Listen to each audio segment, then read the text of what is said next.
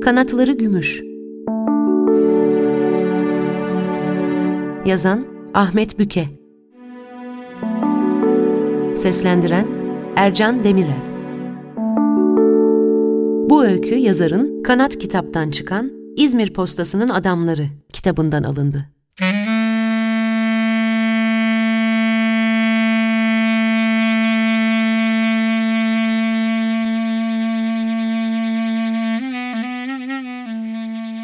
Gece derlenip toparlandı. Koluna taktığı serinliğiyle doğruldu usulca. Koyu lacivert karanlık önce tepelerden, ardından kuytudaki sokaklardan yürüyüp uzaklaştı. Karanlığın kuşları yorgun kanatlarını kavuşturdular. Nar gibi kızardı dünyanın bir ucu. Denize kızamık şekerleri düştü. Şahane dünya pavyonu ki Basmani'nin en şahanesidir, kapattı kapılarını. Darbukacı, kordon zeybeği tımbırtısını çala çala tenekeli mahallenin yolunu tuttu.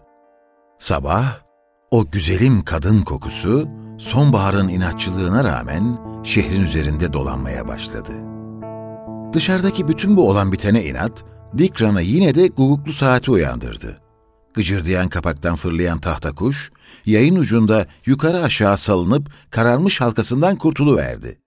Taklacı güvercinler gibi odanın boşluğunda döndü, Dikra'nın ayak ucuna düştü.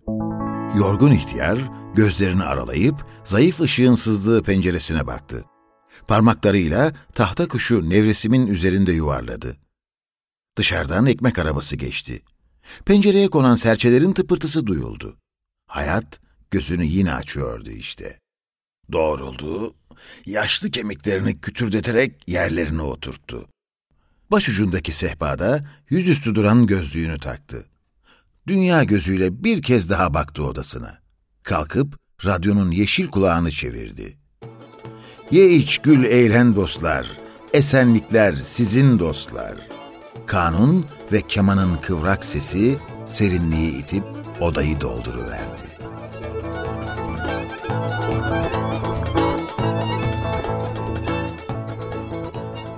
Dikran her sabah olduğu gibi yaşadığına şükretti. Aynada badem bıyıklarını düzeltti, kırlaşan sakallarını aldı. Kel kafasını yeşil tüpten sıktığı arko kremiyle ovdu. İki lokma atıştırdı ayaküstü. Kırıntıları avucuna doldurup pencereden savurdu. Jilet gibi ütülü gömleği, siyah yeleği ve balık sırtı ağarmış ceketiyle odanın ortasında dolandı biraz. Evet, hazırdı. Bahçeye çıktığında az önce attığı ekmekleri gagalayan kumruları gördü. Arka bahçeye dolandı. Yapraklarının çoğunu dökmüş iğde ve kiraz ağaçlarının hemen ardındaki uzun tahta barakayı izledi. Beş büyük adım uzunluğundaki bu derme çatmalığı yaratan ellerine baktı. Ardından bakışları dama takıldı. Yağmur vakti geliyordu. Kolundaki saati çevirdi. Vakti azalıyordu. Bugün de bekleyebilirdi çatı. Çıktığı sokak hala boştu. Yaylanarak yürüdü. Küllükte eşinen kırçıllı tavukları geçti. Bakkal Yusuf pirinç çuvallarını kıçın kıçın dışarı çıkarıyordu. Fötr şapkasını çıkarıp selamladı sakallı adamı. Dükran amca erkencisin yine. Gülümsedi. Ellerini ne yaparsın der gibi iki yana açtı. Hayat beklemez değil mi amca? Sinemada beklemez. Dikran bakkalın lafını bitirmesini beklemeden yoluna devam etti. Çamurlu top sahasına girdi bir uçtan. Yerde krampon eskileri ve zemini bozmuş ayak izleri birbirleri üzerine abanmış ölüler gibi karma karışıktılar. Ana yola çıktığında ter bastı keline. Koca gevur, yaşlanıyorsun. Dolmuş sırasında bekleşenlerin arasından geçti. Yorgun kadın ve erkek nefesleri şimdi uzak atölyelere, fabrikalara, merdiven altı çay ocaklarına taşınacaktı. Şehrin kenar insanları hayatı ve umutsuzluğu yeniden yaratmak için aşağıya, düzlüklere gidiyorlardı. Daha uzaktaki yamulmuş otobüs durağına vardığında dizlerindeki ağrı içine sokulmaya başlamıştı. Cebindeki abonman biletini kontrol etti, yamuk direğe yaslandı. Kalabalık artıyordu. Arka arkaya iki belediye otobüsü yavaşladı. Havalı kapılardan çıkan tıslar tozları uçuşturdu. Binen inenden çok oldu. Yine de eksilmedi durakta insan. Dikran boynunu uzatıp yeni gelenlere bakıyordu. Uykulu insan kokuları arasında dönüp duruyordu. Sonunda dayandığı yerden doğruldu. Gözleri yavaşladı, büyüdü.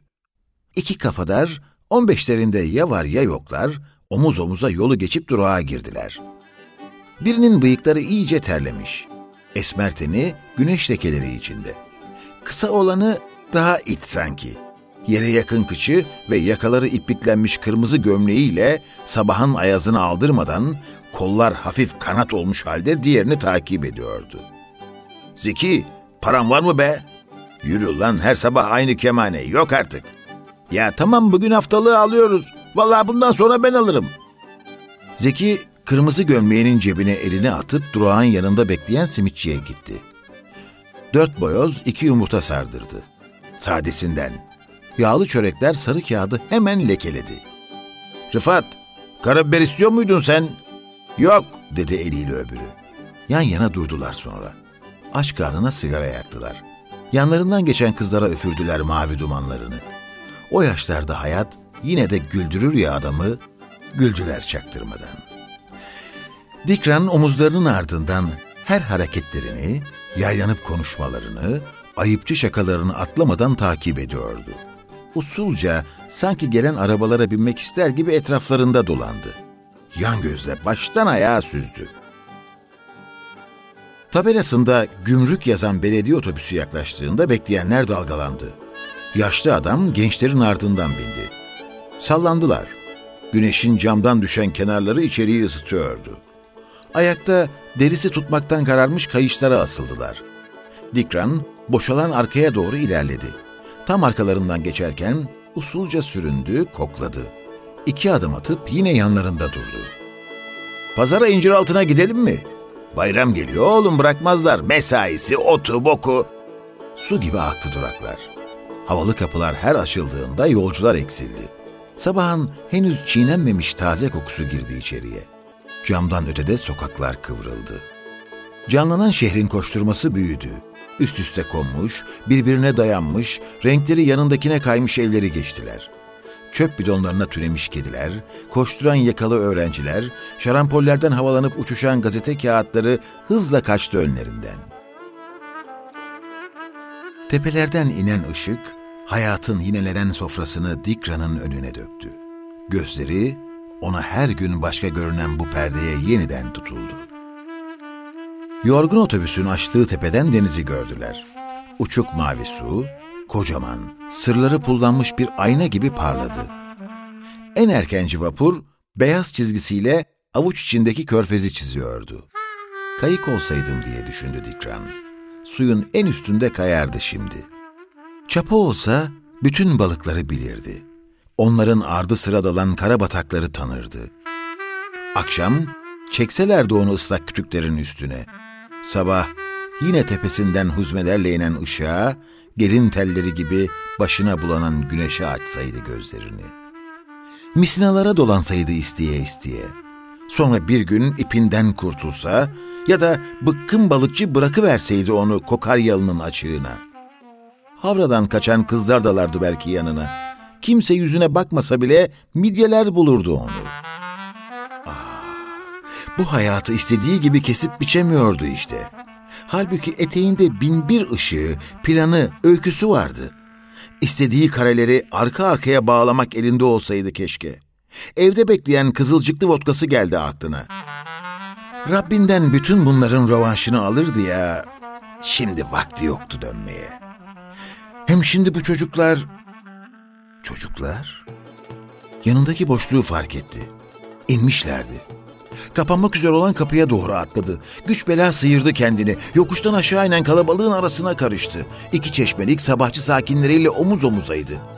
Ara sokaklarda camlarını açmış kadınlar, evlerinin önünü süpüren kız çocukları, seyyara çıkan muşamba kaplı arabalar ortalığı inletiyordu. Daha çok erkeklerin seçildiği yürüyüş kolu, kemer altının arka sokaklarına doğru dağılıyordu. Yığılı kaldırım taşlarının üstüne çıkıp ilerisini taradı kısık gözleriyle. İnen ışığa karşı eline aldığı fötr şapkasını siper edip yeniden baktı. Kırmızı gömleğin lekesini tanıdı, hızlandı o tarafa doğru. İki kafadar camları sinek lekeleriyle dolu çay ocağının dışında sıcak çaylarını üflüye üflüye içiyorlardı. Dikran karşı kaldırımda durdu. Gazetecinin önünde. Saat kuleli bir kartpostal aldı eline. Rıfat, baksana ya. Şu moruk otobüste de yanımızda değil miydi? Rıfat, yaşlı adama değil, yoldan geçen kızlara takıldı. Esen rüzgardan mıdır bilinmez, çiçek kokuları doldurdu ortalığı. Kavgacı bıldırcın sürüsü gibi taş duvarları sese boğan kızlar, üç katlı eski ahşap binaya girip kayboldu. Bardaklarını bırakan oğlanlar gülerek arkalarından gittiler. Dikran durduğu kaldırımdan ilerleyip eski hanın kapısına baktı. Karanlık. Arap harfli, kararmış teneke plaka çakılı yüksek kapının altından geçip içeri girdi. Dizi dizi küçük dükkanlar kapılarını yeni açıyorlardı.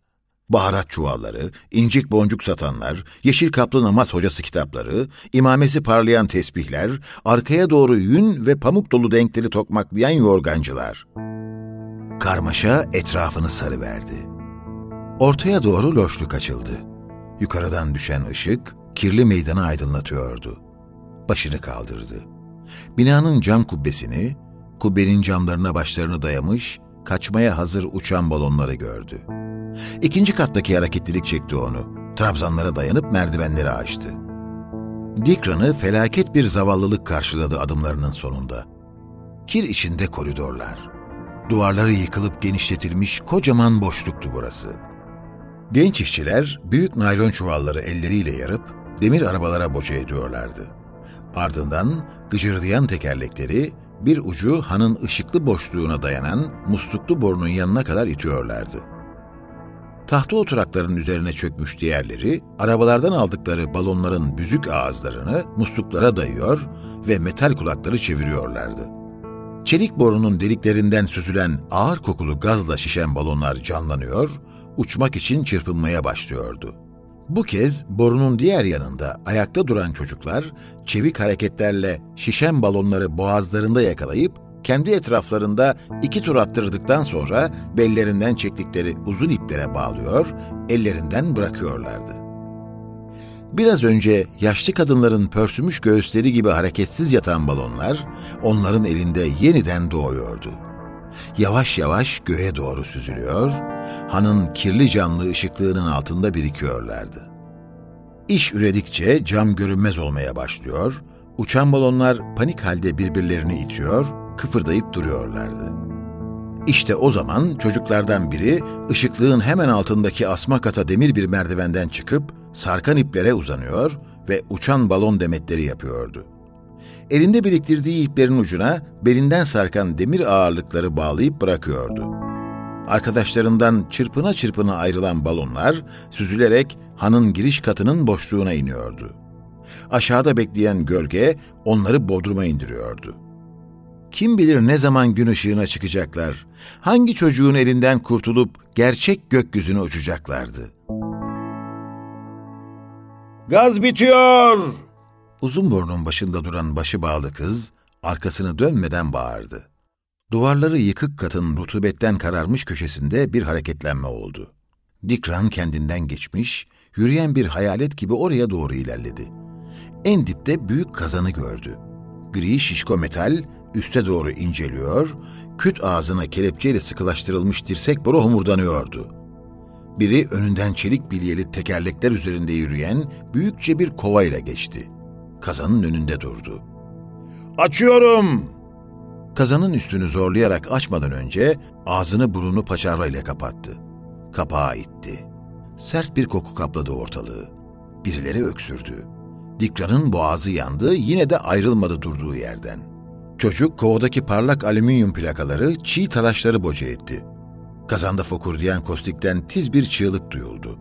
Aynı anda kapağı sertçe itti. Pis gaz yine de doldurdu ortalığı. İhtiyar adam arkasını dönüp uzaklaşmak istedi. Ama ensesinden kavrayan el engel oldu ona. Sen kimsin ya? Takip ettiği iki genç karşısındaydı. Maliyeci misin sen? Kırmızı gömlekli olanı sertçe silkti adamı.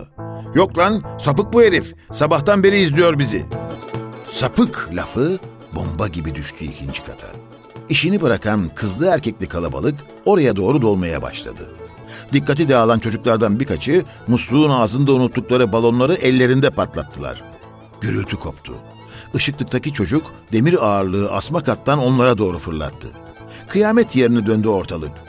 Saçı, kaşları, kirpikleri bembeyaz bir çocuk zıplayıp Dikra'nın fötr şapkasını kaptı. Paniğe kapılan adam sıçrayıp kenetli ellerden kurtuldu. Ama her yanı doluydu. Biri kaçış yolunu kapatmak için demir arabayı önüne sürdü. Kıl payı kurtuldu tekerleklerden. Üstüne ayakkabı, terlik, çakmak yağmaya başladı. Deli gibi merdivenlere ulaştı. Birden dengesini yitirip duvardaki elektrik panosunun yarı açık kapağına çarptı. Ortalık önce kıvılcıma boğuldu. Havayı yırtan küt patlama sesinin ardından atan sigortalar bir an ışıkların titremesine neden oldu. Ardından koyu karanlık kapladı her şeyi. Küfürler, bağırışlar, hain gülüşler.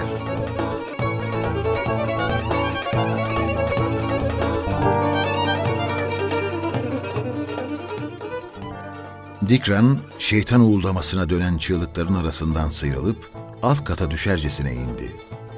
Yukarıya doğru ne olduğunu anlamak için koşturan kalabalığın arasından kurtulup sokağa attı kendini. Soluk soluğa koştu. Durduğunda yüreği daraltan nefesinin altında iki büktüm oldu. Kaldırıma çöküp ellerinin arasına gömdü başını. Allah'ım ne zor meslek benimkisi. Bir zaman bekledi. Yağmurun ilk tıpırtıları içindeki karanlığı savurdu. Etrafında aceleye karışan koşar adımlara baktı bir süre. Eski çarşı saçakların altına çekilmiş onu izliyordu. Yakalarını kaldırdı. Ah, fötre olsaydı keşke. Şapkacılar sokağına mı gitsem diye düşündü. Ama bir tepe daha tırmanamazdı şimdi. Titreyen dizlerini üzmek istemedi. Erken giden gün alçalana kadar dolaştı orada burada.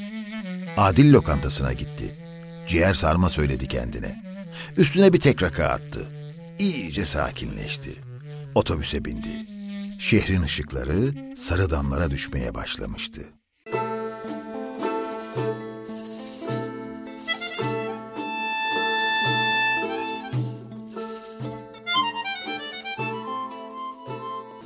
Dikran evin arka kapısından adımını attığında karanlığın altında bekleşen gölgeleri fark etti. Saatine baktı. Duvar dibine çökmüş kadın kalabalığı onu görünce ayaklandı. Çekirdek çitleyen çocuklardan birkaçı ellerini çırptı.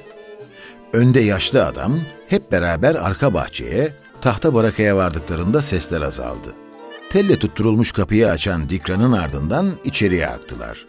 Kadınlar içerideki uzun tahta sıralara oturmadan önce eteklerinde, koyunlarında taşıdıklarını girişteki masanın üzerine bıraktılar. Kimi yarım yufka ekmeği, üç beş ceviz, ipe dizilmiş patlıcan kurusu, kimi bir avuç kuru incir bırakıyordu. Çocuklardan biri ağzından çıkardığı cikletini atıp annesinin yanına kaçtı. Girecek kimse kalmayınca Dikran kapıyı kapattı. Elektrik düğmesini çevirdi, tavanda yanan kirli ampul söndü. Onun yerine tam karşıda limon sandıklarıyla bir karış yerden yükselmiş yamuk sekiyi aydınlatan lamba yandı. Yükseltiye çıkan Dikran, oturduğu kocaman siyah minderin altından siyah kutuyu çekip aldı. Açtı, ışığın altında yanan klarnetini sevdi önce. Ardından gırtlağını temizledi. Hala kıkırdayan çocuklar, ihtiyar teyzelerin azarlayıcı çimdikleriyle sustular. Bugünkü filmimizin adı Baloncu Şakir'in Hazin Aşkı. Nefesini ayarladı, ağır ağır asıldı. Hüzünlü bir giriş çaldı. Dalından zamansız düşen akasya yaprakları gibi titretti dinleyenleri. Alçalıp çırpınan sesi tahta barakayı doldurdu. Dikran, klarnetine zaman zaman ara verip öyküsünü dillendiriyordu. Şakir yoksul çocuk. Uçan balon satar. Bizim mahalleleri arşınlar gün boyu mavi, kırmızı, beyaz, lacivert balonları elinde neşeli kuşlar gibi çırpınır. Balonları mutludur. Ya Şakir'in kalbi? Dikra'nın kalbi gibi buruktur. Tozlu ayakkabısına benzer içi. Nereye gideceğini, nasıl uçacağını bilemez. Bakışlarının yarısı yukarılardaki beyazlardadır. Yarısı bileğine sarılı tutsak bulutlarda.'' Hayatın adaleti var mıdır? Vardır elbet. Şakir, imalathanedeki kıza tutkundur. Her gün deli gibi koşturur. Satamadığı balonları kendisi koyverir. Uçup gitsinler ister. Göçmen kızın beyaz ağzı gibi asılsınlar gökyüzüne. Sonra soluğu onun yanında alır.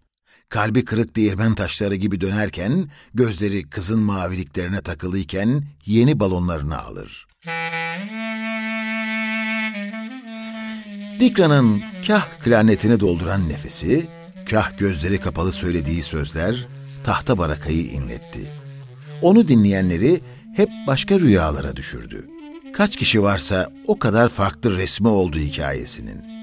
Hele kostik kazanına düşen kızın çığlığını, cam kubbeyi yıkan ağlamasını, onun eriyen, gaza karışan soluğunu anlatırken kimi beyaz yaşmağını, kimi de anasının elini sıktı. Şakir, fakir oğlan. Elleri gibi yüreği de boşa çıktı o sabah. Yüz değil, bin balon istedi. Gözleri nazar boncuğu damlası gibi kızın ruhunu tutan bin balon aldı. Ucunu boynuna bağladı. Bıraktı kendini. Uçtular.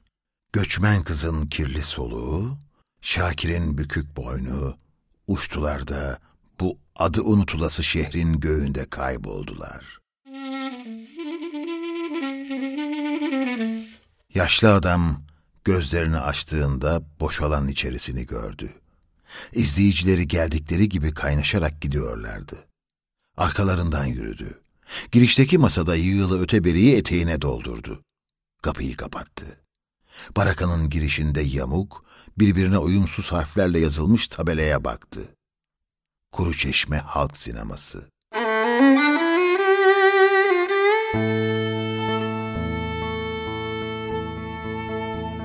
Bir elinde klarneti evine doğru yürüdü. Dikran işte. Namı diğer makinist Dikran. Kırk yıl izbe, ışık salan küçük odalardan, makaralardan, gıcırdayan makinelerden, kesilmiş filmlerden, atılmış parçalardan sonra ferah sinemasından emekli. Şimdi kendi filmlerini çekiyor, çektiklerini anlatıyor. Kimin umurunda? Kimsenin elbette. O her gün gördüğü, bildiği hayatı yeniden bozuyor. Kareleri ayırıyor. Ardından yeniden bir araya getiriyor. Sinemada bu değil mi zaten? Dikran, kanatları gümüş, küçük bir kuş işte.